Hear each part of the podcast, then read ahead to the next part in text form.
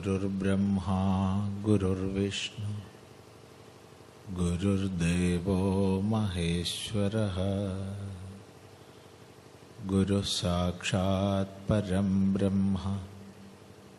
तस्मै श्रीगुरवे नमः।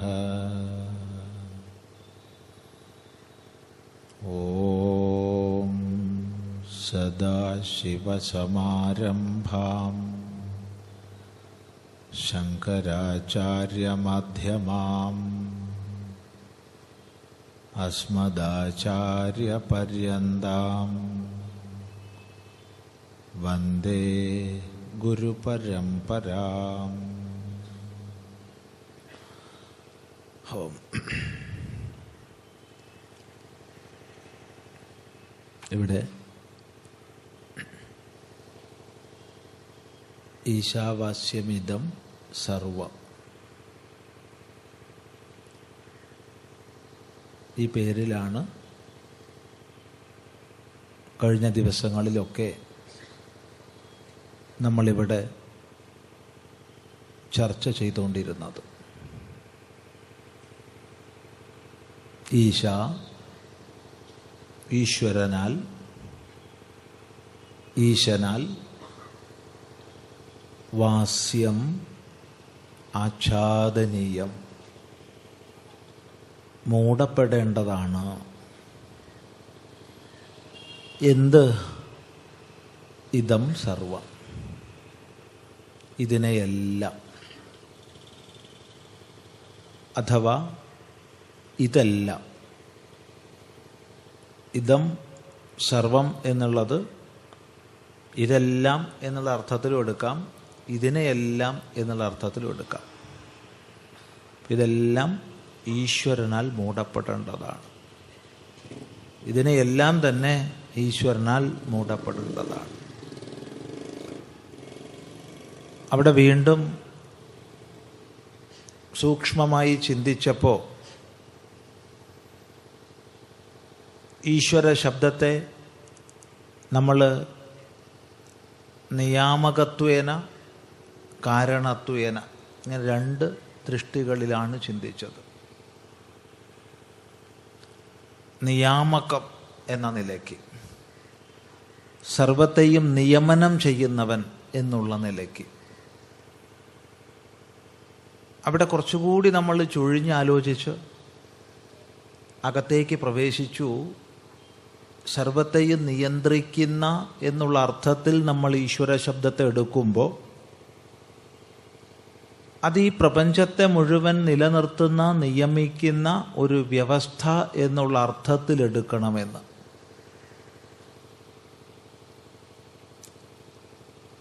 ആ അർത്ഥത്തിലാണ്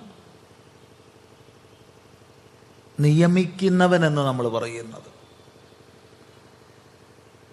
അവനിലുള്ള ഭയം കൊണ്ട് സൂര്യൻ ഉദിക്കുന്നു എന്നൊക്കെ പറയുമ്പോൾ വാച്യാർത്ഥമല്ല അവിടെ സ്വീകാര്യം.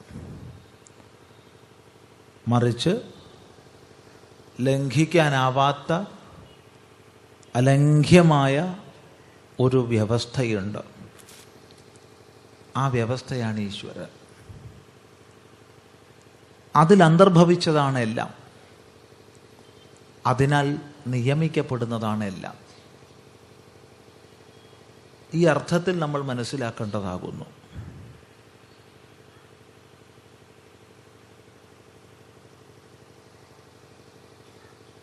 പിന്നെ അതുപോലെ നമ്മൾ ചിന്തിച്ചു കാരണത്വേന. സകല കാര്യങ്ങളുടെയും അടിസ്ഥാന കാരണം ഉണ്മ അസ്തിത്വം സത്ത എന്നൊക്കെ പറയാം. ഇങ്ങനെ സർവത്തിന്റെയും സ്വരൂപം സത്ത ഏകമാണ് അദ്വിതീയമാണ്. ആ സത്തയാണെല്ലാം എന്നുള്ള നിലയ്ക്ക് ഈശ വാസ്യം ആച്ഛാദനീയം. ഇതം സർവം ഇതെല്ലാം. ഇങ്ങനെ രണ്ട് ദിശകളിലൂടെയാണ് നമ്മൾ പ്രധാനമായും ചിന്തിച്ചത്. ഇപ്പൊ കാരണത്വേന എന്ന് പറയുമ്പോൾ വേറൊരു വിഷയം അവിടെ അല്പം തെറ്റിപ്പോവരുത് നമ്മുടെ ചിന്ത. കാരണത്വേന എന്ന് പറയുമ്പോൾ അതിന്റെ സ്വാഭാവികമായ അർത്ഥമാണ് സ്വരൂപത്വേന എന്ന്. ഒന്നുകൂടി പറയണം തോന്നുന്നു. ആദ്യം നിയാമകത്വേന എന്നുള്ളത് നമ്മൾ ചിന്തിച്ചു. ഈശ്വരൻ സർവത്തിനെയും നിയമനം ചെയ്യുന്നവൻ സർവം ഈ ഒരു നിയമനത്തിന് വിധേയമാണ്. ഏതസ്യവ അക്ഷരസ്യ പ്രശാസനെ ഗാർഗി സൂര്യാചന്ദ്രമസൗ വിധൃതൗ തിഷ്ഠത അല്ലയോ ഗാർഗി ഈ അക്ഷരത്തിന്റെ നാശരഹിതമായതിന്റെ പ്രശാസനത്തിലാണ് നിയന്ത്രണത്തിന് കീഴിലാണ് സൂര്യനും ചന്ദ്രനും വിശേഷേണ ധരിക്കപ്പെടുന്നതെന്ന് നീ അറിയൂ?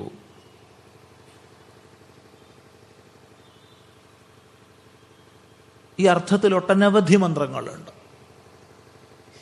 അങ്ങനെ നിയാമകത്വേന നമ്മൾ മനസ്സിലാക്കി. അതുപോലെ കാരണത്വേന. സർവകാര്യപ്രപഞ്ചത്തിന്റെയും അടിസ്ഥാന കാരണം എന്ന നിലയ്ക്ക്. ഈ കാരണത്വേന എന്ന് നമ്മൾ പറയുന്ന സമയത്ത് വ്യക്തമായി നമ്മൾ ധരിക്കണം അതിന്റെ സ്വാഭാവികമായ അർത്ഥം സ്വരൂപത്വേന എന്ന് വരും. സ്വരൂപതയാ. അതെങ്ങനെ?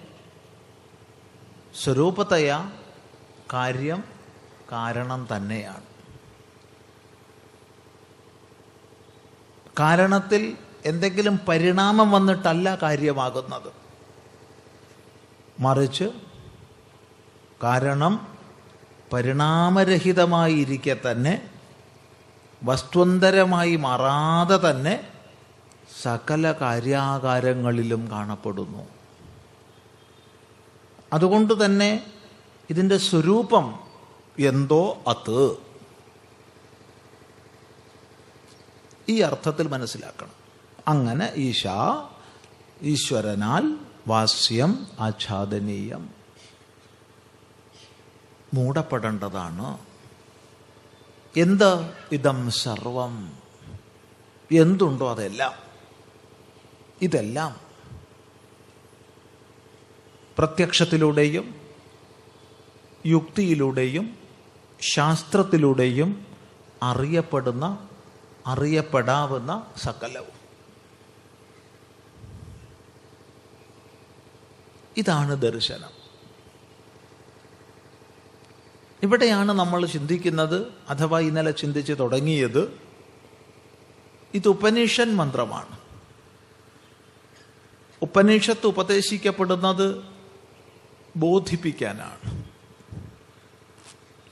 മറ്റൊന്നിനുമല്ല. വിവിധ മന്ത്രങ്ങൾക്ക് വിവിധ വിനിയോഗമുണ്ട്. ക്രിയകളിൽ വിനിയോഗിക്കപ്പെടുന്ന മന്ത്രങ്ങൾ. ഉപാസനയിൽ വിനിയോഗിക്കപ്പെടുന്ന മന്ത്രങ്ങൾ അനുസന്ധാനത്തിൽ വിനിയോഗിക്കപ്പെടുന്ന മന്ത്രങ്ങൾ ഇങ്ങനെ പല പ്രകാരത്തിൽ മന്ത്രങ്ങളുണ്ട്. ചില മന്ത്രങ്ങൾക്ക് വിനിയോഗം ക്രിയയിൽ മാത്രമാണ്. അങ്ങനെ മന്ത്രങ്ങൾ അനവധിയുണ്ട് വേദത്തിൽ. ചില മന്ത്രങ്ങൾക്ക് ജപാതി അനുഷ്ഠാനത്തിൽ മാത്രമാണ് വിനിയോഗം. ചില മന്ത്രങ്ങളാവട്ടെ അവ നമ്മെ ബോധിപ്പിക്കുന്നതാണ് അവയുടെ വിനിയോഗം കേവലം തത്വാനുസന്ധാനത്തിൽ മാത്രമാണ്. ഉപനിഷൻ മന്ത്രങ്ങൾ അപ്രകാരമുള്ളവയാണ്. അല്ലാതെ അവ മറ്റൊന്നിനല്ല ക്രിയാംഗങ്ങളല്ല ഒട്ട് ജപാദ്യ അനുഷ്ഠാനാർത്ഥവുമല്ല സത്യത്തെ ബോധിപ്പിക്കുന്നു ബോധിപ്പിക്കുന്നതോടുകൂടി അത് കൃതാർത്ഥമാകുന്നു.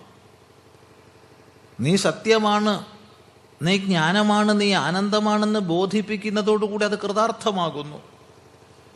അല്ലാതെ ഇത് കേട്ട ശേഷം ഞാൻ സത്യമാണ് ഞാൻ സത്യമാണ് ഞാൻ സത്യമാണ് ഞാൻ സത്യമാണെന്ന് ഇരുന്ന് ജപിക്കേണ്ട ആവശ്യമില്ല. ഗുരുനാഥൻ പറഞ്ഞു നീ മനുഷ്യനാണെന്ന്.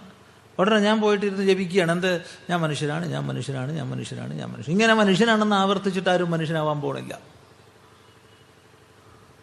ഞാൻ ബ്രഹ്മമാണ് ഞാൻ ബ്രഹ്മമാണ് ഞാൻ ബ്രഹ്മമാണെന്ന് ജപിച്ചിട്ട് ആരും ബ്രഹ്മാവാൻ പോകുന്നില്ല അങ്ങനെ ആരെങ്കിലും ജപിച്ച് ജപിച്ച് ബ്രഹ്മാവുന്നുണ്ടെങ്കിൽ അത് ഭ്രാന്തിയാണ്. ആ ബ്രഹ്മബോധം ഭ്രാന്തി ജനിതമാണ്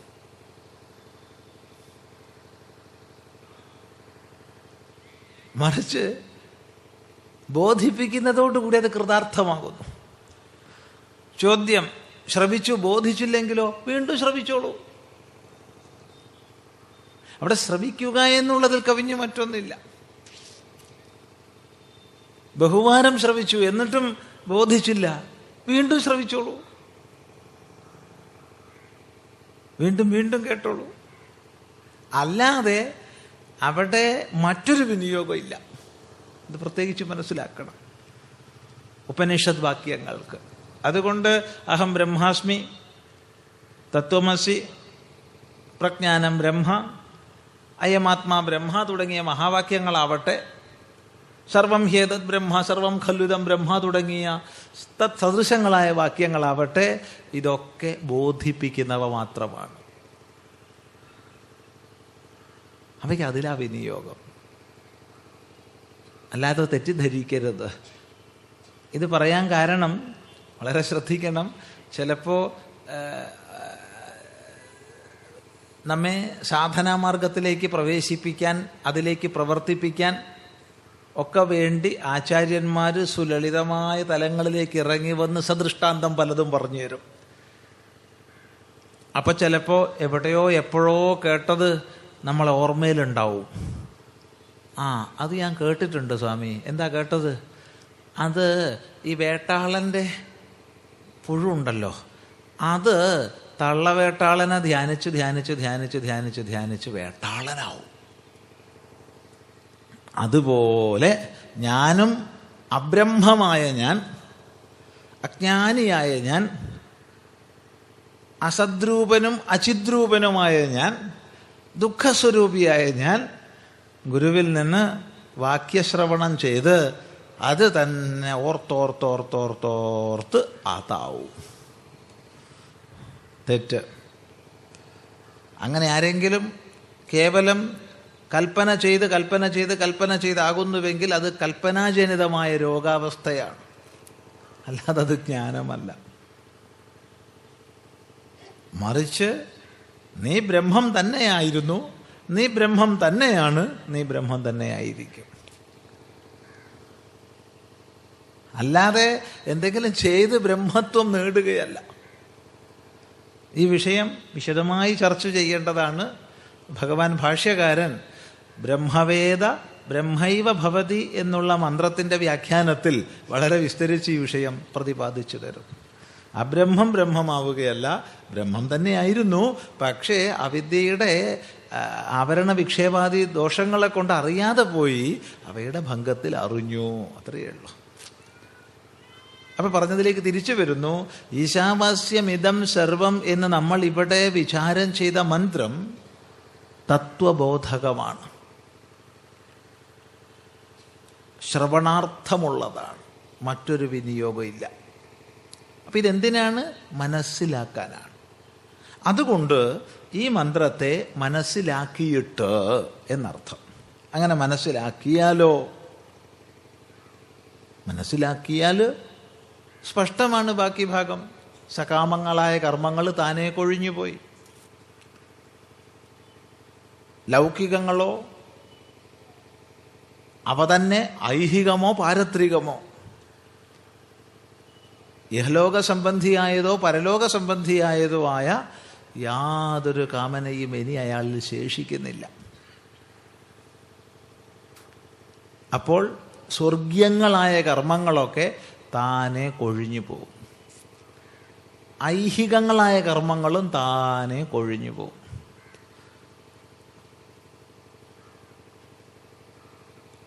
തെറ്റിദ്ധരിക്കരുത്. കർമ്മങ്ങളെല്ലാം കൊഴിഞ്ഞു പോയ ഈ പരമമായ അവസ്ഥ നൈഷ്കർമ്മ്യ സിദ്ധിയാണ്. പലപ്പോഴും കർമ്മം ചെയ്യാതിരിക്കുന്ന അവസ്ഥയെയും ഇതെന്ന് തെറ്റിദ്ധരിച്ചേക്കാം.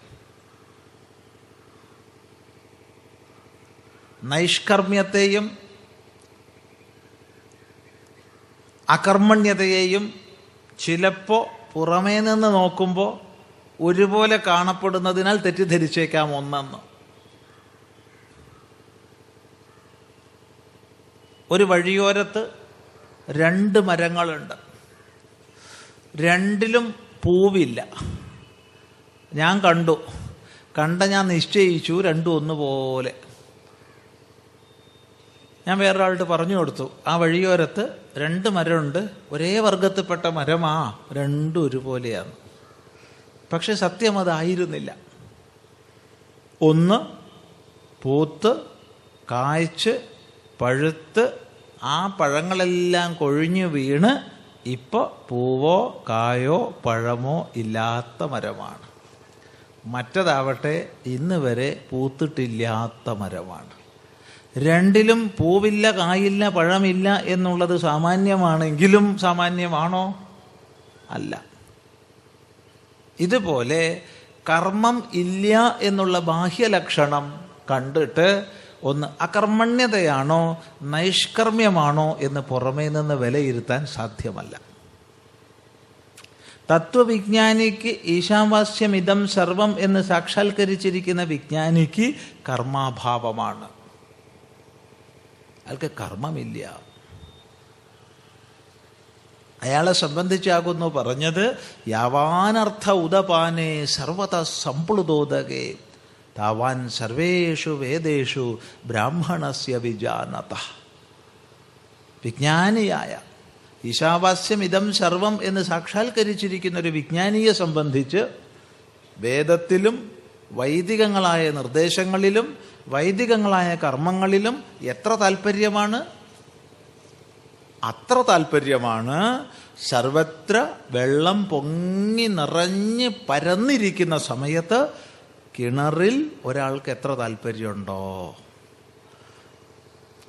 എല്ലായിടത്തും നിറഞ്ഞ് പരന്ന് വെള്ളം നിലകൊള്ളുകയാണ്. ഒന്നായിട്ട് വെള്ളപ്പൊക്ക.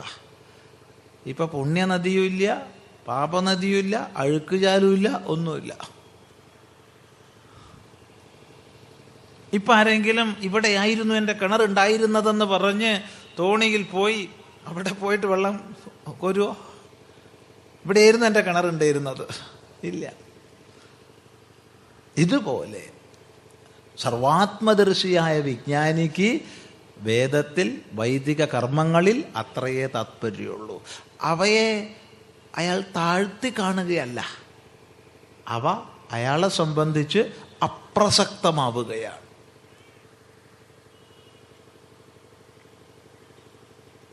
അവയെ അയാൾ ഉപേക്ഷിക്കുകയല്ല. അവ അയാളിൽ നിന്ന് വിട്ടകന്നു പോവുകയാണ് ഉപേക്ഷിതങ്ങളാവുകയാണ്. ശരിക്കും മനസ്സിലാക്കണം. ഇത് നൈഷ്കർമ്മ്യമാണ്.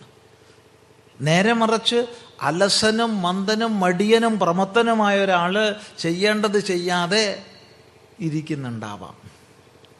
അയാളിലും കർമാഭാവമാണ്. ആ കർമാഭാവം നൈഷ്കർമ്മ്യ സിദ്ധിയല്ല അത് അകർമ്മണ്യതയാണ്. അത് അങ്ങേയറ്റം ഹീനമാണ് പരിത്യാജ്യമാണ്. ഇത് ശ്രദ്ധിക്കണം. ഏതായാലും ഈശാവാസ്യമിതം സർവം എന്നുള്ള ജ്ഞാനം ആരാൽ സാക്ഷാത്കരിക്കപ്പെട്ടിട്ടുണ്ടോ അയാളെ സംബന്ധിച്ച് കർമ്മങ്ങൾ കൊഴിഞ്ഞു പോകുന്നുണ്ട്. അതെ. നൈവതസ്യ കൃതേനാർത്ഥോ നാ കൃതേനേഹ കശ്ചന. നചാസ്യ സർവഭൂതേഷു കശ്ചിദർത്ഥവ്യപാശ്രയ. അയാൾക്ക് ഒരു ചെയ്തതിനെ കൊണ്ടൊന്നും നേടാനില്ല. ചെയ്യാത്തതിനെ കൊണ്ടൊന്നും നേടാനും നഷ്ടപ്പെടാനും ഇല്ല. അയാൾക്ക് ഒരു വിഷയത്തിൽ ഒരു ഭൂതത്തിൽ ഒരു ആശ്രയത്വവും ഇല്ല. എന്തുകൊണ്ട് നേടാനൊന്നുമില്ല നഷ്ടപ്പെടാനൊന്നുമില്ല? പരിപൂർണ സ്വരൂപമാണ് താൻ. പ്രാപ്തം പ്രാപണീയം കൃതം കൃത്യം എന്നുള്ള ആ ഒരു തൃപ്തിയിൽ അയാൾ കഴിയുകയാണ്.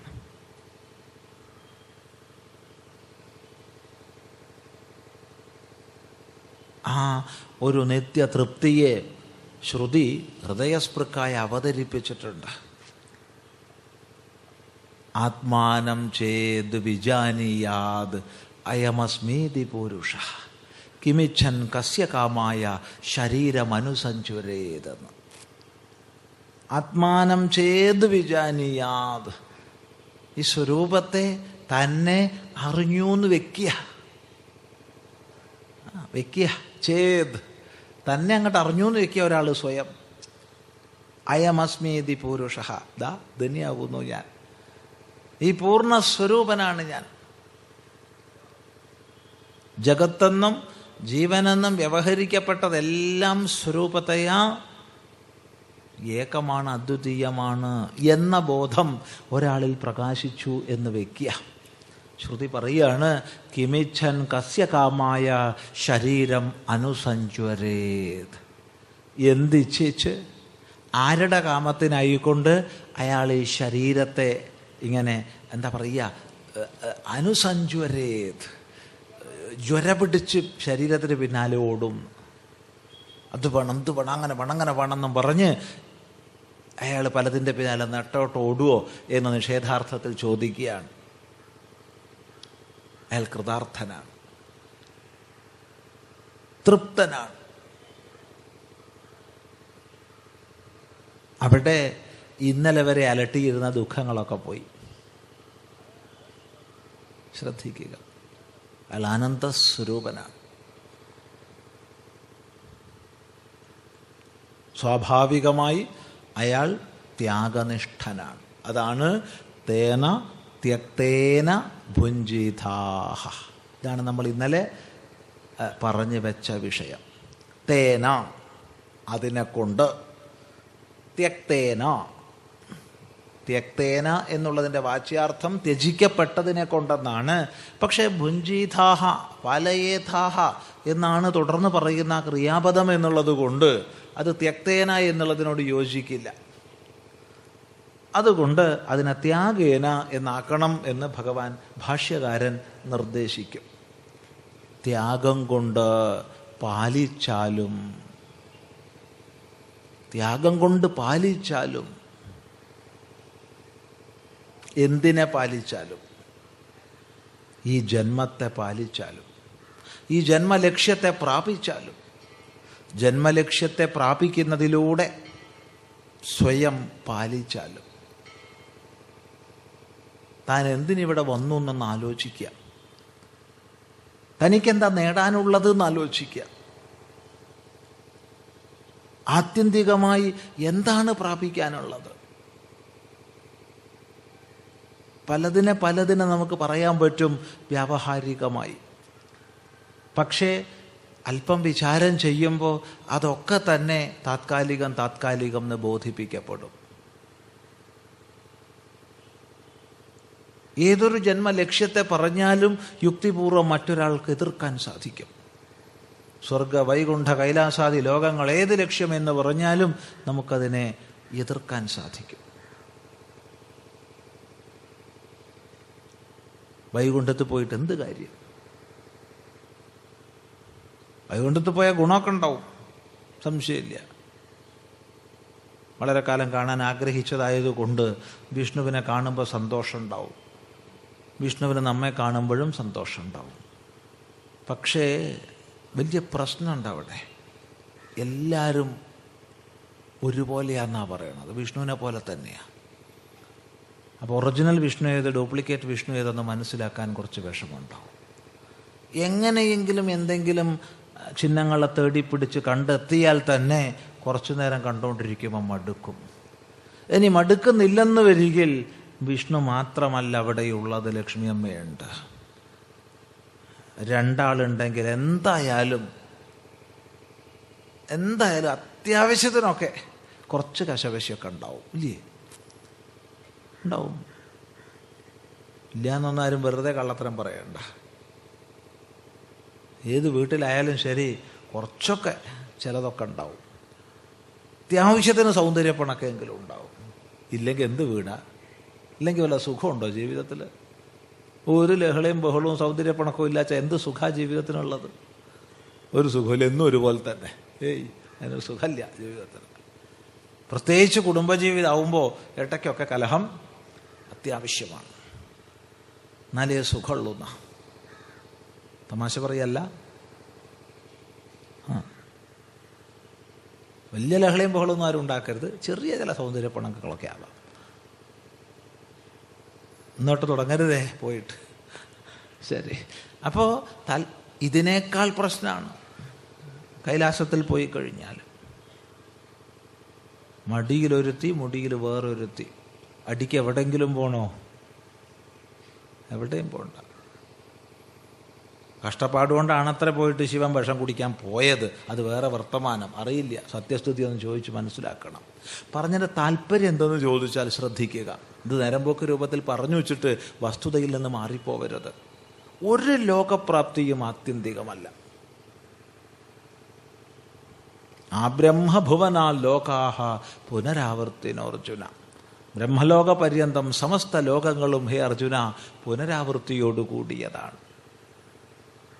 സ്വരൂപപ്രാപ്തിയിൽ മാത്രമേ പുനർജന്മമില്ലാത്തതുള്ളൂ. ശ്രദ്ധിക്കുക. ഈ സ്വരൂപപ്രാപ്തി സച്ചിദാനന്ദ സ്വരൂപമാണ് താനെന്ന സാക്ഷാത്കാരം. അതിനെക്കുറിച്ചാണ് കഴിഞ്ഞ ദിവസം ഈശാവാസ്യം ഇതം സർവം എന്നുള്ളതിനെ വിശദീകരിച്ച സമയത്ത് അന്യദേവ തത് വിദിതാത് അഥോ അവിദിതാത് അധി എന്ന കേനോപനിഷത് മന്ത്രത്തെ ഇവിടെ പറഞ്ഞിരുന്നു. അവിടെ സ്വീകരിക്കേണ്ടതുമല്ല തള്ളേണ്ടതുമല്ല എന്ന് പറഞ്ഞിരുന്നു. സ്വീകരിക്കേണ്ടതുമല്ല തള്ളേണ്ടതുമല്ല എങ്കിൽ അതൊന്നു മാത്രമാണ്. ബാക്കി എല്ലാത്തിനെയും തന്നെ ഒന്നുകിൽ സ്വീകരിക്കേണ്ടതായിരിക്കും അല്ലെങ്കിൽ തള്ളേണ്ടതായിരിക്കും. ഇത് രണ്ടുമല്ലാത്ത ഒന്നേയുള്ളൂ ഒന്ന് മാത്രം. അത് ഞാനാകുന്നു. എന്നെ ഞാൻ സ്വീകരിക്കേണ്ടതുമല്ല എന്നെ ഞാൻ തള്ളേണ്ടതുമല്ല. ഈ തന്റെ സ്വരൂപബോധം. ഇതിൽ സർവകർമ്മങ്ങളും കൊഴിഞ്ഞുപോയി. അങ്ങനെ ജന്മലക്ഷ്യത്തെ പ്രാപിച്ചാലും ലോകപ്രാപ്തികളൊന്നും ആത്യന്തിക ലക്ഷ്യമാണെന്ന് മനസ്സിലാക്കാൻ വയ്യ എന്നാണ് പറഞ്ഞത്. ഏതൊരു ലോകപ്രാപ്തിയെയോ അനുഭവ വിശേഷത്തെയോ ആര് ലക്ഷ്യമെന്ന് പറഞ്ഞാലും യുക്തിബോധമുള്ളവർക്ക് സ്വീകരിക്കാനൊക്കില്ല പ്രത്യേകിച്ചും സ്വർഗവാദികൾ പറയുന്ന സ്വർഗമൊക്കെ മരിച്ചു കഴിഞ്ഞതിന് ശേഷം കിട്ടുന്നതാ. അവിടെ ഹിന്ദുക്കളെന്നോ മുസൽമാന്മാരെന്നോ ക്രിസ്ത്യാനികളെന്നോ ഒന്നും വ്യത്യാസമില്ല. എല്ലാവരും പറയുന്ന സ്വർഗം മരിച്ചിട്ടാ. പിന്നെ സ്വർഗത്തിൽ കുറച്ച് വ്യത്യാസമൊക്കെ ഉണ്ട് അത്രയേ ഉള്ളൂ. അപ്പോൾ മുസ്ലിങ്ങൾ സ്വർഗത്തിൽ എന്ന് പറഞ്ഞാൽ ധാരാളം മദ്യം കിട്ടും. അതുപോലെ സുന്ദരികളായ സ്ത്രീകൾ അത് കൊണ്ടത്തരും ഹുർലികൾ. അത് ഇവിടെ ചെയ്യുന്ന അധിക ഫലപ്രാപ്തിക്കുള്ള സുന്നത്തിനനുസരിച്ച് ചിലപ്പോൾ പാത്രമൊക്കെ ഒന്ന് വേറെ ആയിരിക്കും ചിലപ്പോൾ ചില്ല് പാത്രത്തിലായിരിക്കും ചിലപ്പോൾ സ്വർണപാത്രത്തിലായിരിക്കും. അത്രയ്ക്ക് വ്യത്യാസം. ഹിന്ദുക്കളുടെ സ്വർഗത്തിൽ നല്ല ഇഷ്ടം പോലെ തിന്നാനും കുടിക്കാനുള്ള വകകളാണ് ഇഷ്ടം പോലെ പായസം അതും ഇതും ഇതൊക്കെയാ പക്ഷെ വിശപ്പുണ്ടാവില്ല കേട്ടോ. വിശപ്പും ദാഹവും ഉണ്ടാവില്ല. ഇവിടെ വിശപ്പും ദാഹവും ഇല്ലാത്തവന് ചാപ്പാട് കിട്ടിയിട്ട് എന്ത് കാര്യം? ഒന്ന് ആലോചിച്ച് നോക്കൂ? ഏത് സ്വർഗവും മരിച്ചതിന് ശേഷമാണ്. മരിച്ചതിന് ശേഷമുള്ളതൊന്നും എന്നോട് പറയണ്ട. എനിക്കതിൽ അശേഷം താല്പര്യമില്ല. കാരണം മരിച്ചതിന് ശേഷം ഞാനവിടെ പോകുന്നു ഇപ്പം എന്താ ഉറപ്പ്? ഈ പറഞ്ഞു തന്നവൻ പോയി വന്നവനാ. അവിടെ വിശ്വസിച്ചോളണം. അങ്ങനെ വിശ്വസിക്കാൻ എന്നെ കിട്ടില്ല. അങ്ങനെ അങ്ങോട്ട് വിശ്വസിക്കാൻ പറ്റുമോ? പറ്റില്ല. അവൻ പോയി വന്നവനല്ല. പോയി വന്നവനാണെങ്കിൽ അവനോട് ചോദ്യം ഇത്രയും സുഖം അവിടെ വെച്ചിരുന്നു എന്തിനും ഇവിടെ വന്നു? അവിടെ അങ്ങ് ഇരുന്നാൽ പോരായിരുന്നു. അല്ല നിങ്ങളൊക്കെ നേരെയാക്കാൻ വേണ്ടി എന്നെ പറഞ്ഞയച്ചിരിക്കുക. ആര്? ദൈവം. എടേ അങ്ങനെ ദൈവമൊന്നും പറഞ്ഞയക്കാൻ പോകുന്നില്ല ആര്? മഹാബദ്ധം പറയണു. അഥവാ നിന്നെ പറഞ്ഞയച്ചതാണെങ്കിൽ അവൻ പറഞ്ഞയക്കൽ നിർത്തി എന്ന് പറഞ്ഞാൽ അവന് വിഡ്ഢിത്തം പറ്റിയെന്ന് അർത്ഥമാണ് മനസ്സിലാവും മനസ്സിലാവുന്ന വിചാരിക്കുന്നു. അതായത് അവസാനം പറഞ്ഞ വെച്ചത് അന്ത്യപ്രവാചകനാണെന്ന് പറഞ്ഞാൽ ഇനി പ്രവാചകൻ ഉണ്ടാവില്ല എന്നർത്ഥം. അപ്പൊ ഇനി അങ്ങനെ പ്രവാചകൻ ഉണ്ടാവില്ല വെച്ചാൽ ദൈവത്തിന് തെറ്റുപറ്റിപ്പോയി ഒരുത്തനെ പറഞ്ഞയച്ചെടുത്ത് വ്യക്തമാണല്ലോ? അല്ല ഇനിയും പറഞ്ഞയക്കുന്നു പറഞ്ഞ അവൻ നീ പറഞ്ഞത് തിരുത്തി പറയില്ലെന്ന് ആര് പറഞ്ഞു? സർവത്ര ദോഷമാ. അതുകൊണ്ട് അവിടെ യുക്തിചിന്ത പാടില്ല. പറയുന്നത് കേട്ട് വിശ്വസിച്ച് സ്വീകരിച്ചോളാം. അതിനെന്നെ കേട്ടില്ല. ഇനി ഒരു പ്രവാചകനോ ഒരു ദൈവപുത്രനോ ഒന്നും പറയേണ്ട മനുഷ്യൻ പറഞ്ഞാലും ഞാൻ വിശ്വസിക്കാൻ പോണില്ല മരിച്ചതിന് ശേഷമുള്ള വർത്താനം. സ്വാമി ഞാൻ ഒരു പഴം തരാമെന്ന് പറഞ്ഞു. ഉടനെ എനിക്ക് വിശപ്പുണ്ടായിരുന്നു ഞാൻ കൈ കാണിച്ചു തരുമെന്ന് അപ്പോഴാ പറഞ്ഞ സ്വാമി ചത്തിട്ട് തരാം ഞാൻ എനിക്ക് വേണ്ട. ഇപ്പം ഉണ്ടെങ്കിൽ തരിക സ്വാമി മരിച്ചിട്ടുണ്ടല്ലോ. ഞാൻ സ്വാമിക്ക് നല്ലൊരു ദക്ഷിണ തരാൻ നിശ്ചയിച്ചിട്ടുണ്ട്. എനിക്ക് വേണ്ട. അപ്പോൾ വല്ലതും ഉണ്ടെങ്കിൽ തരിക ആ. മരിച്ചിട്ട് ഞാൻ നീ കാണുന്ന എന്താ ഉറപ്പ്? കണ്ടാ നീ തരുന്ന എന്താ ഉറപ്പ്? കണ്ടാ തിരിച്ചറിയുന്ന എന്താ ഉറപ്പ് ഒരുറപ്പുമില്ല അതുകൊണ്ട് ഉറപ്പില്ലാത്ത ഒരു വിഷയത്തിലേക്ക് ഞാനില്ല. വൈകുണ്ഠത്തിൽ വിഷ്ണുവുണ്ടെന്നോ കൈലാസത്തിൽ ശിവനുണ്ടെന്നോ അല്ലെങ്കിൽ ഗോലോകത്തിൽ കൃഷ്ണനുണ്ടെന്നോ പറഞ്ഞാൽ അവരവിടെ ഇരുന്നോട്ടെ. എനിക്ക് അവരിൽ യാതൊരു താല്പര്യവും ഇവിടെ എന്തുണ്ട് അത് പറയുക? ഇപ്പം എന്തുണ്ട് അത് പറയുക? അതിലാകുന്നു എനിക്ക് താല്പര്യം. വേദാന്ത ശാസ്ത്രത്തിൽ ഉപനിഷത്തുക്കളിൽ ഋഷീശ്വരന്മാർ പറഞ്ഞ ഫലപ്രാപ്തി ദാ ഇവിടെയാണ്. ദാ ഇപ്പോഴാണ് ദാ ഇങ്ങനെയാണ്. അല്ലാതെ അവിടെ അപ്പം അങ്ങനെയല്ല. അത് കാകദന്ത പരീക്ഷ പോലെയല്ല. കാക്കയ്ക്ക് പല്ലുണ്ടോ ഇല്ലയോ? അതുപോലെയൊന്നുമല്ല. ചിന്തിക്കുക.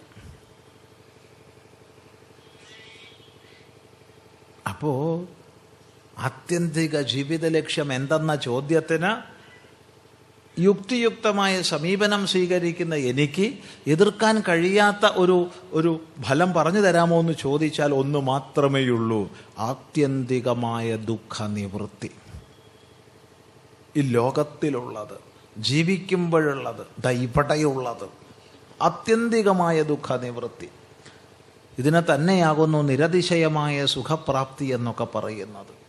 ആത്യന്തിക ദുഃഖനിവൃത്തി നിരതിശയ സുഖപ്രാപ്തി. ഈ ഒരു ലക്ഷ്യത്തെ അതാണിവിടെ പറയുന്നത്. സർവാത്മദർശി പ്രാപിച്ചിരിക്കുന്നു. കാരണം താൻ ആനന്ദസ്വരൂപനാണെന്ന് സത്സ്വരൂപനാണെന്ന് ചിത് സ്വരൂപനാണെന്ന് സാക്ഷാത്കരിച്ചിരിക്കുന്നു. ഇങ്ങനെ ഈ സാക്ഷാത്കാരത്തിലൂടെ അനിത്യവും അസുഖവുമായ ലോകത്തെ സ്വാഭാവികമായി അതിക്രമിക്കുന്നു. തെക്തേന. അനിത്യവും അസുഖവുമായ ലോകത്തെ അതിക്രമിക്കുന്നു. അതാണ് ത്യക്തേന ത്യാഗം കൊണ്ട് പാലിച്ചാലും അനിത്യവും അസുഖവുമായ ലോകബന്ധനം നീ എപ്പോൾ അതിക്രമിച്ചുവോ അപ്പോൾ നിത്യവും സച്ചിദാനന്ദ സ്വരൂപവുമായ നീ മാത്രമാണ്. നോക്കൂ. നമ്മൾ കഴിഞ്ഞ ദിവസം ഏതോ ദിവസം ഏതാണെന്ന് ഓർമ്മയില്ല? ഇവിടെ തന്നെ വിചാരം ചെയ്തിട്ടുണ്ട് ഞാൻ ഒറ്റയ്ക്കായപ്പോഴാണ് എനിക്ക് ഏറ്റവും സുഖം അനുഭവിക്കാൻ കഴിഞ്ഞതെന്ന്. എനിക്ക് ഏറ്റവും ഇഷ്ടപ്പെട്ട വസ്തു അതിനെ ഞാൻ ഭോഗിച്ചപ്പോഴോ? എനിക്ക് ഏറ്റവും ഇഷ്ടപ്പെട്ട വ്യക്തിയോട് ഞാൻ ചേർന്നിരുന്നപ്പോഴൊക്കെ എനിക്ക് സുഖമേ ഉണ്ടായിട്ടുള്ളൂ. ആ സുഖത്തിന്റെ അപ്പുറവും ഇപ്പുറവും ദുഃഖമാണ്. ആ സുഖം തന്നെ ഒരു നിശ്ചിത മാത്രയിലേ സുഖമുള്ളൂ. നിശ്ചിത മാത്ര കഴിഞ്ഞാൽ സുഖമില്ല. പിന്നെയും കഴിഞ്ഞാൽ ദുഃഖമാണ്. എന്നാൽ ഞാൻ ഒറ്റയ്ക്കായ സുഷുപ്തിയിൽ ജാഗ്രസ്വപ്ന ലോകങ്ങൾ അപ്രസക്തമായി പോയപ്പോൾ തന്നെ ഞാൻ ആനന്ദ സ്ഫുരണങ്ങളെ അറിഞ്ഞനുഭവിച്ചു എങ്കിൽ ബോധതലത്തിൽ ഈശാവാസ്യമിതം സർവം എന്നുള്ള ബോധത്തിൽ അനിത്യവും അസുഖവുമായി തന്നിൽ നിന്ന് ഭിന്നങ്ങളായ വിഷയങ്ങൾ പരിത്യജിക്കപ്പെടുമ്പോൾ അവിടെ ആനന്ദമല്ലാതെ എന്ത്?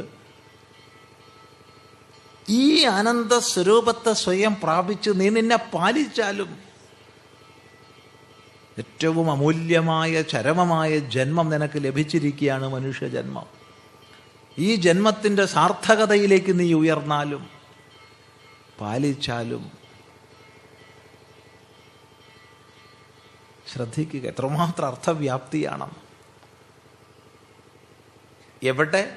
നോക്കൂ ഇവിടെ ദൃക്കും ദൃശ്യവും രണ്ടല്ലേ ഉള്ളൂ. മൂന്നാമതൊന്നും ഇല്ലല്ലോ. കാണുന്ന ഞാനും കാണപ്പെടുന്നതും. കാണപ്പെടുന്നതെല്ലാം അനിത്യവും അസുഖവുമാണെന്ന് ഞാൻ അറിഞ്ഞു.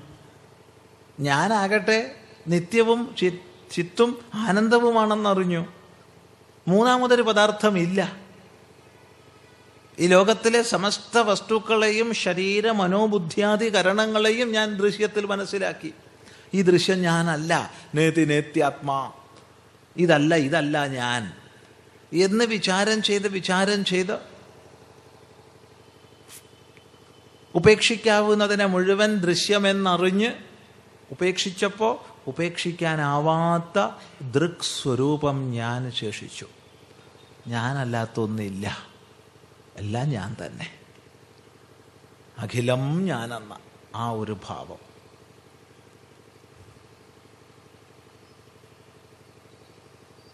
അത് പരിപൂർണാനന്ദമാണ്. ആ പരിപൂർണ ആനന്ദത്തിലേക്ക് സ്വയം ഉയർന്ന് നീ നിന്റെ ജന്മത്തെ പാലിച്ചാലും പാലയേഥ പുഞ്ചിഥ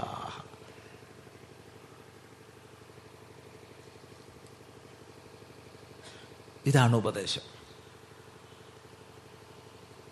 മാഗൃഥ കസ്യ സ്വിധനം മാഗൃഥ ആഗ്രഹിക്കണ്ട. മാകൃത ആകാംക്ഷ ചെയ്യേണ്ടതില്ല. എന്തുകൊണ്ടാക്കാ ആഗ്രഹിക്കേണ്ട? എന്തുകൊണ്ട് ആകാംക്ഷ ചെയ്യേണ്ട? നേരത്തെ പറഞ്ഞു സമ്പൂർണമായിരിക്കുന്ന പ്രപഞ്ചവും തന്നെ വ്യവസ്ഥയ്ക്ക് വിധേയമായി ചരിക്കുന്നു എന്ന്. ആ വ്യവസ്ഥയെ ഉല്ലംഘിക്കാൻ ആർക്കും സാധ്യമല്ല. ആർക്കും സാധ്യമല്ല. ആ വ്യവസ്ഥയ്ക്ക് വിധേയമായിട്ടല്ലാതൊരു പുൽക്കൊടി ഇളകില്ല. ഒരു പുൽക്കൊടി ജ്വലിക്കില്ല.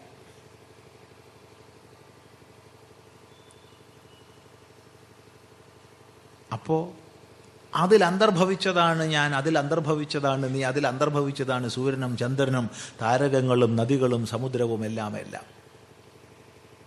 ഈ അറിവിൽ യഥാവ്യവസ്ഥ ഈ പ്രപഞ്ചം ചലിക്കുന്നു എന്ന അറിവിൽ ഒരാൾ പ്രത്യേകിച്ച് ഒന്നിനെയും ദ്വേഷിക്കുന്നില്ല പ്രത്യേകിച്ച് ഒന്നിനെയും കാക്ഷിക്കുന്നുമില്ല. മാകൃത രണ്ട് ഈ വ്യവസ്ഥയ്ക്ക് വിധേയമായി പ്രവർത്തിക്കുന്ന പ്രപഞ്ചത്തിൽ എന്റെ കർമ്മത്തിനനുരൂപമായി ഇതാ ഫലങ്ങൾ വന്നു ചേരുന്നു. ഇന്നെന്ത് ഞാൻ പ്രാപിക്കുന്നുണ്ടോ അതൊക്കെയും ഇന്നലെകളിലെ കർമ്മങ്ങളിലൂടെ പ്രാപിക്കാനുള്ള യോഗ്യതയെ ഞാൻ സമ്പാദിച്ച് വെച്ചിരിക്കുകയാണ് അവൻ.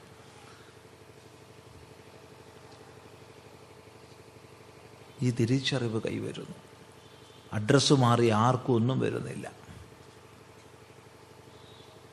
അതാണ്. ഒക്കെ യഥാക്രമമാണ് വരുന്നത് വരുന്നില്ല. നമ്മൾ ചിലപ്പോൾ വിചാരിക്കും ആ സ്ഥാനത്ത് വരുന്നുണ്ട് എന്ന്. അത് സ്ഥാനം എന്തെന്ന് അസ്ഥാനത്തൊന്നും വരില്ല. ഇതറിഞ്ഞാൽ മാകൃത. പിന്നെ ആഗ്രഹിക്കണ്ട. പകരം പ്രവർത്തിക്കൂ. ഇന്നെന്ത് വന്നു ചേരുന്നു ഇന്നലെകളിലെ നിന്റെ പ്രവർത്തനത്തിന്റെ ഫലരൂപമാണെന്ന് അറിഞ്ഞാൽ നാളെയിലേക്ക് നീ ഇച്ഛിക്കുന്ന ഉത്കൃഷ്ട ഫലത്തെ പ്രാപിക്കണമെങ്കിൽ ഇന്ന് നീ ഏകാഗ്രചിത്തനായി പ്രവർത്തിക്കൂ. നേരെ മറിച്ച് അനർഹമായതിനെ ആഗ്രഹിച്ചുകൊണ്ടിരുന്നാൽ ഇന്ന് ചെയ്യേണ്ടതും ചെയ്യില്ല. അപ്പൊ നാളെ പോലും നിന്റെ കാര്യം അപകടം. ശ്രദ്ധിക്കുക. മാകൃത ആഗ്രഹിക്കണ്ട. കസ്യസിദ്ധനം ആരുടേതായി ധനമൊക്കെ. ആരുടേതാണ് ഈ ധനമൊക്കെ? നമ്മളൊക്കെ എന്റത് എന്റത് എന്റതെന്നും പറഞ്ഞിരിക്കുന്നുണ്ട് എന്തൊക്കെയാ അപ്പം എന്റെതല്ലാത്തത് എല്ലാം എന്റെത് തന്നെ.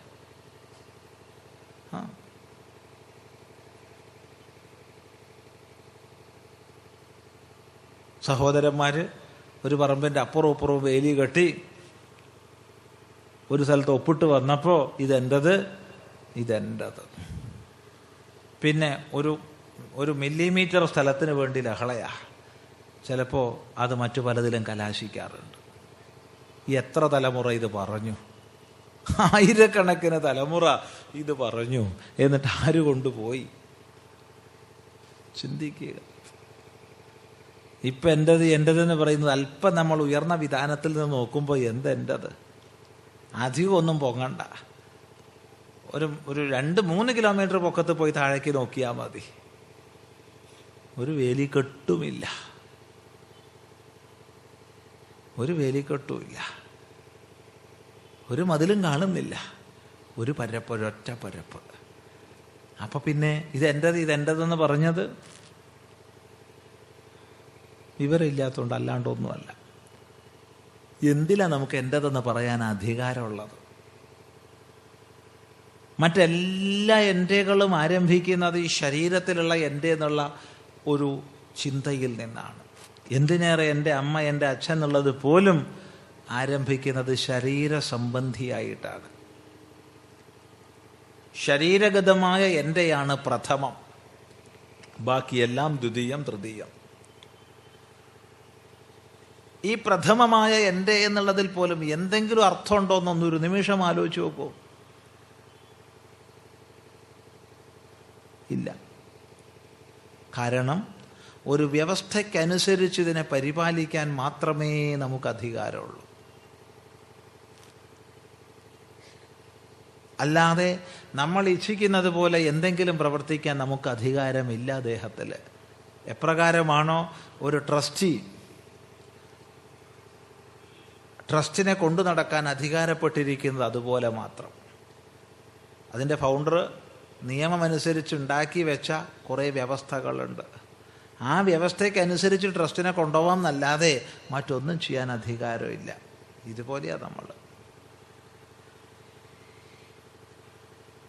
ചിന്തിക്കുക. നമ്മൾ സുഖം വേണമെന്ന് ആഗ്രഹിക്കാറുണ്ട്. എപ്പോഴും എല്ലാവർക്കും സുഖം കിട്ടുന്നില്ല. ദുഃഖം വേണ്ട രോഗം വേണ്ട മരണം വേണ്ട എന്ന് ആഗ്രഹിക്കാറുണ്ട്. ദുഃഖങ്ങൾ വരുന്നുണ്ട് രോഗങ്ങൾ വരുന്നുണ്ട്. പിന്നെ മരണം വന്നേ ഓക്കൂ വരണ്ടാന്ന് എന്ത് പറഞ്ഞിട്ടും പ്രയോജനമില്ല. ഇതെല്ലാം വരുന്നുണ്ട്. നമ്മൾ വരണമെന്ന് ഇച്ഛിക്കുന്നവർ വരുന്നില്ല. നമ്മൾ വരണ്ടാന്ന് ഇച്ഛിക്കുന്നവർ വരുന്നു. എന്നിട്ട് നമ്മൾ പറയും എന്റെ ദേഹം. എന്നറിയില്ലേ? ഞാൻ സ്വാമി ചിദാനന്ദപുരിയാണ്. പിന്നെ അതിന്റെ കൂടെ ഒരുപാട് ഒരുപാട് ഒരുപാട്.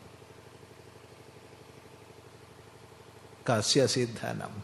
ഒരു നിമിഷം ഒന്ന് ചിന്തിക്കുക. ഈ ശരീരത്തിന്റെ തന്നെ കഥ ഇങ്ങനെയെങ്കിൽ മറ്റുള്ളതിന്റെയൊക്കെ കഥ എങ്ങനെ?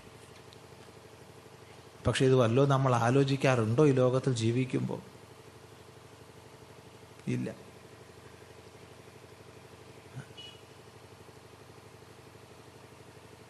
ബസ് സ്റ്റാൻഡിൽ നിർത്തിയിട്ട ബസ്സിൽ പുറമേന്നൊരാൾ കൂടെ അകത്തേക്ക് ഇട്ടു സീറ്റ് ബുക്ക് ചെയ്തു എന്നാണ് അയാളുടെ വിചാരം. കുട നഷ്ടപ്പെട്ടു എന്നല്ല. ഈ സീറ്റിന്റെ ബാക്കിലത്തെ സീറ്റിൽ നമ്മൾ ഇരിക്കുന്നുണ്ട് മഞ്ചേരി ബസ് സ്റ്റാൻഡ് എന്നാ സംഭവം. കുറച്ചു നേരം കഴിഞ്ഞ് വേറൊരാളും അതേ സീറ്റ് കുട കൊണ്ടുവിട്ടു. കാരണം അയാൾ കാണുന്നില്ല സീറ്റിൽ കുട ഉണ്ടോ ഇല്ലയോ എന്നുള്ളത്. സീറ്റിന് ഉയർന്നിട്ടാണല്ലോ ബസ്സിന്റെ രണ്ടുപേരും അപ്പുറമൊക്കെ പോയി സിഗരറ്റൊക്കെ വലിച്ച് കുറച്ചു നേരം കഴിഞ്ഞിട്ടാണ് വരുന്നത്. വണ്ടി എടുക്കാൻ നേരത്താണ് വരുന്നത്. നോക്കുമ്പോൾ ഒരു സീറ്റിൽ അതാ രണ്ട് കുട. ഇതെന്റെ സീറ്റ് ഇതെന്റെ സീറ്റ് ഇതെന്റെ കുട എന്നല്ല ഇതെന്റെ സീറ്റ് ഇതെന്റെ സീറ്റ് ഞാനാണ് ഇവിടെ കുട ഇട്ടത്. എന്റെതാണ് സീറ്റ്. മറ്റേ ആൾ ഞാനാണ് കുട ഇട്ടത് എന്റെതാണ് സീറ്റ്. ചുരുക്കി പറയാലോ. വഴക്ക് മൂത്ത് അടിയായി. പത്തെഴുപത് വയസ്സ് കഴിഞ്ഞ ഈ രണ്ട് കൊച്ചു കുട്ടികളും ഈ കൊടയെടുത്ത് തല്ലാൻ തുടങ്ങി. അവിടെ ഒരു അർത്ഥം വിശേഷമുണ്ട് എന്ത് ഹേതുവായാണോ മമത്വം അത് ഹേതുവാക്കിക്കൊണ്ട് തല്ലാൻ തുടങ്ങി. അതാണ്. എന്ത് ഹേതുവായിട്ടാണ് അവിടെ മമത്വം വന്നത്? കുട ഹേതുവായിട്ടാണ്. ഈ കുട കൊണ്ട് അവർ തല്ലാൻ തുടങ്ങി. കണ്ടക്ടർ വന്നു. രണ്ടാളെയും പിടിച്ച് പുറത്താക്കി. നിങ്ങൾ സ്റ്റാൻഡ് തരുമ്പോൾ തള്ളിക്കോളൂ. എന്നാൽ ബാക്കി കാര്യം പോലീസോ മറ്റാരോ നോക്കിക്കോളൂ. ഇതിന്റെ ഉള്ളിൽ പറ്റില്ല. അപ്പം എന്താ സ്വാമി അവർക്ക് ഒന്ന് പറഞ്ഞു കൊടുത്തുകൂടായിരുന്നു ആരാദ്യം കുട എടുത്തതെന്ന്? ഞാൻ വലിയൊരു ആലോചനയിലായിരുന്നു.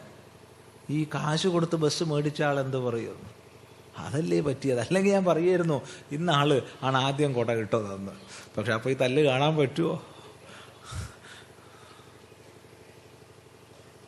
അപ്പം അത് കാശ് കൊടുത്ത് മേടിച്ച ആ ഉടമസ്ഥൻ എന്ത് പറയും?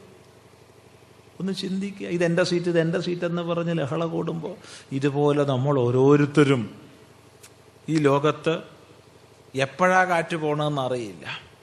നിന്നെ അത് ചെയ്യും ഇത് ചെയ്യും അങ്ങനെയാക്കും ഇങ്ങനെയാക്കും എന്നൊക്കെ നമ്മൾ പറഞ്ഞിരിക്കുക. പക്ഷേ ഈ ശരീരഗതമായി പോലും എന്റെ എന്ന് പറയാൻ നമുക്ക് അധികാരമില്ല. അതുകൊണ്ട് ഉപനിഷത്ത് ചോദിക്കുകയാണ് കസ്യസിദ്ധനം ആരുടേതായി ധനമൊക്കെ? ആരുടേതായി ധനമൊക്കെ? ധനം സങ്കല്പസൃഷ്ടമാണ് ധനം സങ്കല്പസൃഷ്ടമാണ് ഒരു വസ്തുവിന് കൽപ്പിതമായി മൂല്യമുള്ളപ്പോഴാണ് അത് ധനമാകുന്നത്. ആ കൽപ്പന വ്യക്തി മനസ്സാകട്ടെ സമൂഹ മനസ്സാകട്ടെ നൽകുന്നത്. പക്ഷേ മന കൽപ്പിതമാണ് ധനം. അതിൽ യാതൊരു സംശയവും ഇല്ല. മനക്കൽപ്പിതമല്ലാതെ എന്ത്?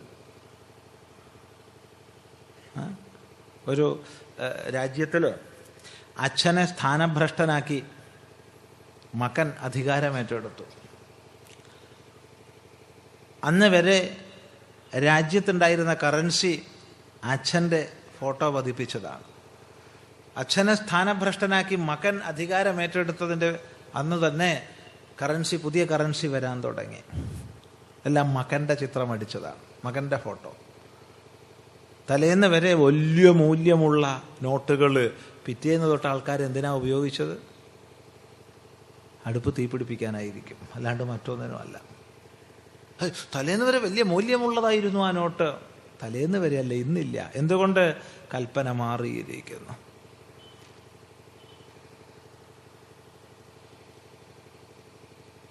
ചിന്തിക്കുക. അതാണ് വ്യക്തിയുടെയോ സമഷ്ടിയുടെയോ കൽപ്പനയാണ് ധനത്തെ ധനമാക്കുന്നത്.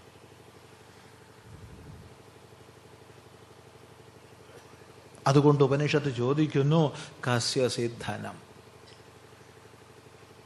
ഇനി വേറൊരർത്ഥം മാഗൃത കസ്യസ്വിധനം അവിടെ സ്വിത് എന്നുള്ളത് അനർത്ഥകമായിട്ടാണ്. കസ്യചിതപി ആരുടെയും ധനത്തെ ആഗ്രഹിക്കരുതേ. സ്വസ്യവ പരസ്യവ തന്റെയോ മറ്റാരുടെയോ ഒരു ധനത്തെയും ആഗ്രഹിക്കാൻ പോണ്ട. അപ്പം ആദ്യം പറഞ്ഞ അർത്ഥം ഉയർന്ന അർത്ഥമാണ് ആരുടേതാണ് ധനം. മറുപടി ആരുടേതും ഞാൻ എന്റെതാ നീ നിന്റെതാന്നൊക്കെ പറയും. അത്രയേ ഉള്ളൂ. ആരുടേതും അല്ല. ചിന്തിക്കുക. എന്തിനെ സംബന്ധിച്ച് എന്റെ എന്ന് ഇപ്രകാരം പറയുന്നുണ്ട് അതൊക്കെ ഇങ്ങനെ തന്നെയാണ് കൽപ്പിതമാണ്. അല്ലേന്നൊരു നിമിഷം ചിന്തിക്കുക. അതെന്റെ ഭാര്യയായാലും കൊള്ളാം എന്റെ ഭർത്താവായാലും കൊള്ളാം എന്റെ കുട്ടിയായാലും കൊള്ളാം എന്റെ അച്ഛനായാലും കൊള്ളാം. കഴിഞ്ഞ ഒരു നാലഞ്ച് മാസങ്ങൾക്ക് മുമ്പ് രസകരമായൊരു കേസ് ഉണ്ടായിരുന്നു ഗുജറാത്ത് ഹൈക്കോർട്ടിൽ അതിന്റെ ബാക്കി എന്തൊക്കെയായി എന്നുള്ളത് അറിയില്ല. പക്ഷേ ഇത് വിശദമായിട്ട് ഈ വാർത്ത വായിച്ചിരുന്നു. വളരെ വിശദമായിട്ട്. അവിടുത്തെ ന്യൂസ് പേപ്പറുകളിലൊക്കെ വളരെ വിശദമായി വന്നായിരുന്നു. പിന്നെ അതെന്തായി എന്നറിയില്ല കേട്ടോ കേസ്. വിഷയം എന്താണെന്ന് വെച്ചാൽ അഹമ്മദാബാദ് ജനറൽ ഹോസ്പിറ്റലിൽ ദിവസം നൂറുകണക്കിന് പ്രസവം നടക്കുന്നുണ്ട്. ആ കൂട്ടത്തിൽ രണ്ട് പ്രസവം. ഒരമ്മ പ്രസവിച്ചു ഒരു സ്ത്രീ പ്രസവിച്ചു മറ്റേ സ്ത്രീയും പ്രസവിച്ചു. രണ്ടുപേരും കുഞ്ഞിന് മുലയൂട്ടി. രണ്ടുപേരും കുഞ്ഞിനെ മലയൂട്ടി. ഒരു ദിവസം കഴിഞ്ഞു. ഒന്നര ദിവസമായപ്പോഴാ കുഞ്ഞുകൾ കുട്ടികൾ രണ്ടുപേരും മാറിപ്പോയിട്ടുണ്ട് എന്ന് വിവരം അറിയുന്നത് വിവരം വെളിച്ചത്ത് വന്നു. ഉടനെ തന്നെ ഡോക്ടർമാരും നഴ്സുമാരെല്ലാം വന്നു. ഇവരോട് പറഞ്ഞു കുഞ്ഞ് നിങ്ങളെ കുഞ്ഞുങ്ങൾ പരസ്പരം മാറിപ്പോയിട്ടുണ്ട്. നിങ്ങൾ പ്രസവിച്ചത് ഈ കുഞ്ഞാണ് നിങ്ങൾ പ്രസവിച്ചത് ഈ കുഞ്ഞാണ്. ചെറിയൊരു തകരാറ് പറ്റിപ്പോയതാ.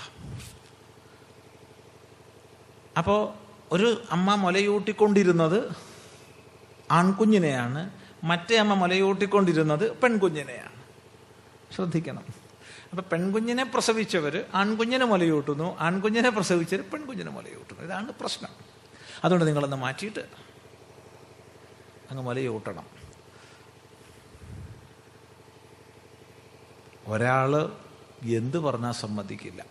ഞാൻ വിട്ടുകൊടുക്കില്ല. ആരാന്ന് മനസ്സിലായല്ലോ? ഞാൻ വിട്ടുകൊടുക്കില്ല എന്ന് പറഞ്ഞത്. അവരാലോചിച്ചില്ല ഞാൻ സ്ത്രീയാണെന്ന്.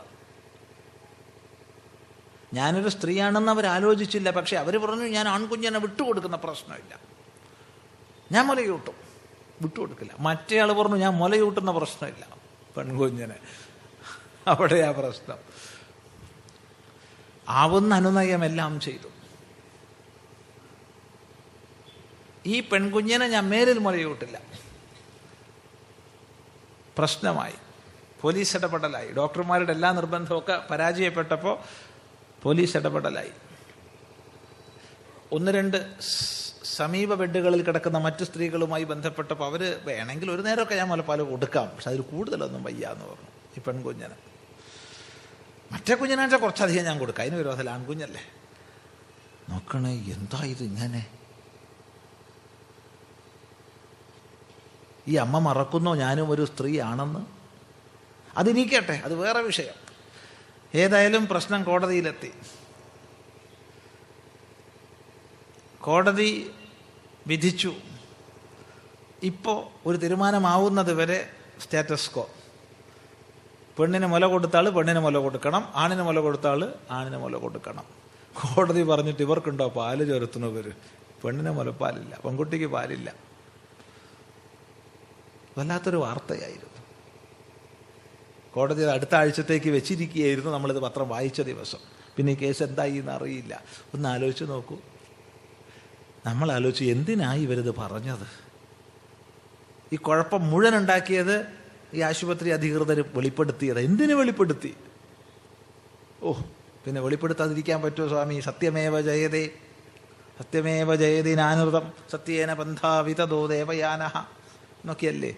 സംഗതിയൊക്കെ ശരിയാ. പക്ഷെ അവർ ആ ഘട്ടത്തിൽ വെളിപ്പെടുത്തിയിട്ട് വല്ല കാര്യമുണ്ടോ നമ്മളൊക്കെ എന്റെ മോൻ എന്റെ മോളെന്നും പറഞ്ഞ് നടക്കുമ്പോൾ ചില വെളിപ്പെടുത്തലുകളൊക്കെ വരാതിരിക്കുന്നത് നല്ലതെന്ന് മാത്രം. അല്ലാണ്ടെന്ത്? അതിൽ കവിഞ്ഞ എന്താ ഉള്ളത്? സത്യമല്ലേ? ഇത് വെളിപ്പെടുത്തിയോണ്ടല്ലേ പ്രശ്നമായത് ഇല്ലെങ്കിൽ പ്രശ്നമാകുമായിരുന്നോ ഇല്ലെങ്കിൽ ഒരു പ്രശ്നമല്ല രണ്ടുപേരും രണ്ട് ദിവസം കഴിഞ്ഞ് ഡിസ്ചാർജ് ചെയ്ത് വീട്ടിൽ പോകും സുഖമായി സന്തോഷമായി ജീവിക്കും. കണ്ടറിയില്ലേ? കണ്ട അച്ഛനെപ്പോൾ തന്നെയാ കുഞ്ഞ്. കുറച്ചൊരമ്മയുടെ ഛായയുണ്ട് റൈറ്റ് അത്രയേ ഉള്ളൂ. മഹാവിഡിതം അത്രയേ ഉള്ളൂ. കസ്യസിദ്ധനം. ആരുടേതാ ഇതൊക്കെ? ഇതൊക്കെ ഒരു കാൽപ്പനിക ദൃഷ്ടി. അതിലപ്പുറത്തേക്ക് ഒരു മമത്വത്തിനും നിലനിൽപ്പില്ല. അതുകൊണ്ട് വെറുതെ ആഗ്രഹിക്കാൻ പോവരുത്. ആഗ്രഹമില്ലാതെ എങ്ങനെ ജീവിക്കും? ചോദ്യം. ആ ഇതാരെക്കുറിച്ചാ പറഞ്ഞത്? ഈശാവാസ്യമിതം സർവം എന്ന് സാക്ഷാത്കരിച്ച വിദ്വാന്റെ അവസ്ഥയെ സംബന്ധിച്ചാണ്. ഈ അവസ്ഥയിലേക്ക് നമ്മൾ ചിന്തിച്ചു ദശലക്ഷത്തിൽ ഒരാളെ എത്തിപ്പെടും. അതുകൊണ്ട് ഇതിന്റെ ഔന്നത്യത്തെ താഴ്ത്താൻ വയ്യ. ഒന്നുകൂടി പറയാം ഇതിലേക്ക് ദശലക്ഷത്തിൽ ഒരാളെ ചെന്ന് പ്രാപിക്കൂ എന്നുള്ളത് കൊണ്ട് ഇതിന്റെ ഔന്നത്യത്തെ താഴ്ത്താൻ വയ്യ. എനിക്ക് കയറാൻ പറ്റില്ല എന്നുള്ളത് കൊണ്ട് ഗൗരീശങ്കരത്തിന്റെ ഉയരം കുറയ്ക്കാൻ പറ്റില്ല. ഞാൻ അവിടത്തേക്കോട്ട് പോകാനും മെനക്കെടില്ല. സ്വാമി ഒന്ന് ഗൗരീശങ്കരത്തിലേക്ക് പോവാം. എവറസ്റ്റ് ഒന്ന് കയറാം സന്തോഷം. എല്ലാ യാത്രാമംഗളങ്ങളും ഞാനില്ല. എനിക്കതിനുള്ള കഴിവില്ല. ഉള്ളത് പറയണെന്താ കഴിവുള്ളവർ പോയിക്കോളൂ. അത് ചിട്ട് അത് ഉത്കൃഷ്ടമല്ല അത് ഉയർന്നതല്ല അതൊന്ന് താഴ്ത്തിക്കൊണ്ടുവരണം. ഞാൻ പറയില്ല. താല്പര്യം വേദത്തിന്റെ പ്രഥമമായ അർത്ഥം ഇതാണ്. ജ്ഞാനനിഷ്ഠ ത്യാഗനിഷ്ഠ സർവാത്മദർശനം. ഈ പ്രപഞ്ചത്തിന്റെ പാരസ്പര്യത്തെ ശരിയാം വിധം അറിഞ്ഞുള്ള ജീവിതം സർവകാരണ സ്വരൂപമാകുന്ന സച്ചിദാനന്ദം താൻ തന്നെ എന്നുള്ള ബോധത്തിന്റെ കൃതാർത്ഥത. ഇതാണ് വേദത്തിന്റെ പ്രഥമമായ അർത്ഥം. പക്ഷേ ഈ പ്രഥമമായ അർത്ഥത്തിലുള്ള സ്വാഭാവികമായ നൈഷ്കർമ്മ്യ സിദ്ധി യാതൊന്നാണോ ഇന്നലെ നമ്മൾ ചിന്തിച്ച ഇനി മിനിയാണെന്ന് ഓർമ്മയില്ല ഏതായാലും മുൻ ദിവസം ചിന്തിച്ച പാരമാർത്ഥിക സന്യാസം. അതാണ് വേദത്തിന്റെ പ്രഥമമായ അർത്ഥം. അപ്പം ചോദ്യം ബഹുഭൂരിപക്ഷം വരുന്ന ദശലക്ഷത്തിൽ ഒന്നേ ഉള്ളൂ ഈ നിഷ്ഠയിലുള്ളവർ എന്ന് പറയുമ്പോൾ ബഹുഭൂരിപക്ഷം വരുന്ന മറ്റുള്ള സമൂഹാംഗങ്ങളെ സംബന്ധിച്ച് എന്താണ് ഗതി? ഇത് അനുബന്ധമായി പറയണം എങ്കിലേ ഈ വിഷയം നമുക്ക് പൂർത്തിയാക്കാൻ പറ്റും. അതുകൊണ്ട് ഋഷി ആ വിഷയത്തെ തുടർന്ന് സൂചിപ്പിച്ചു. നമ്മൾ അധികം വിസ്തരിക്കുന്നില്ല. ഒരു വിഷയം പ്രതിപാദിച്ചാൽ അതിന് അനുബന്ധം പറയാതിരിക്കുന്നത് മോശമാണ്. അതുകൊണ്ട് മാത്രം പറയുകയാണ്. അല്ലാതെ ഇവിടെ വിഷയപ്രതിപാദനം ഉദ്ദേശിച്ചിട്ടില്ല. എന്താകുന്നു അനുബന്ധം കുറുവന്നേവേഹ കർമാണി ജിജീവിഷേച്ഛതം സമാഹ ഏവം ത്വയി നാന്യഥേതോസ്തി ന കർമ്മ ലിപ്യത്തെ നരേ കുറുവന്നേവേഹ കർമാണി ജിജീവിഷേച്ഛതം സമാഹ ഏവം ത്വയി നാന്യഥേതോസ്തി ന കർമ്മലിപ്യത്തെ നരേ. നമുക്ക് നാളെ ചിന്തിക്കാം. ശരി. ഓ.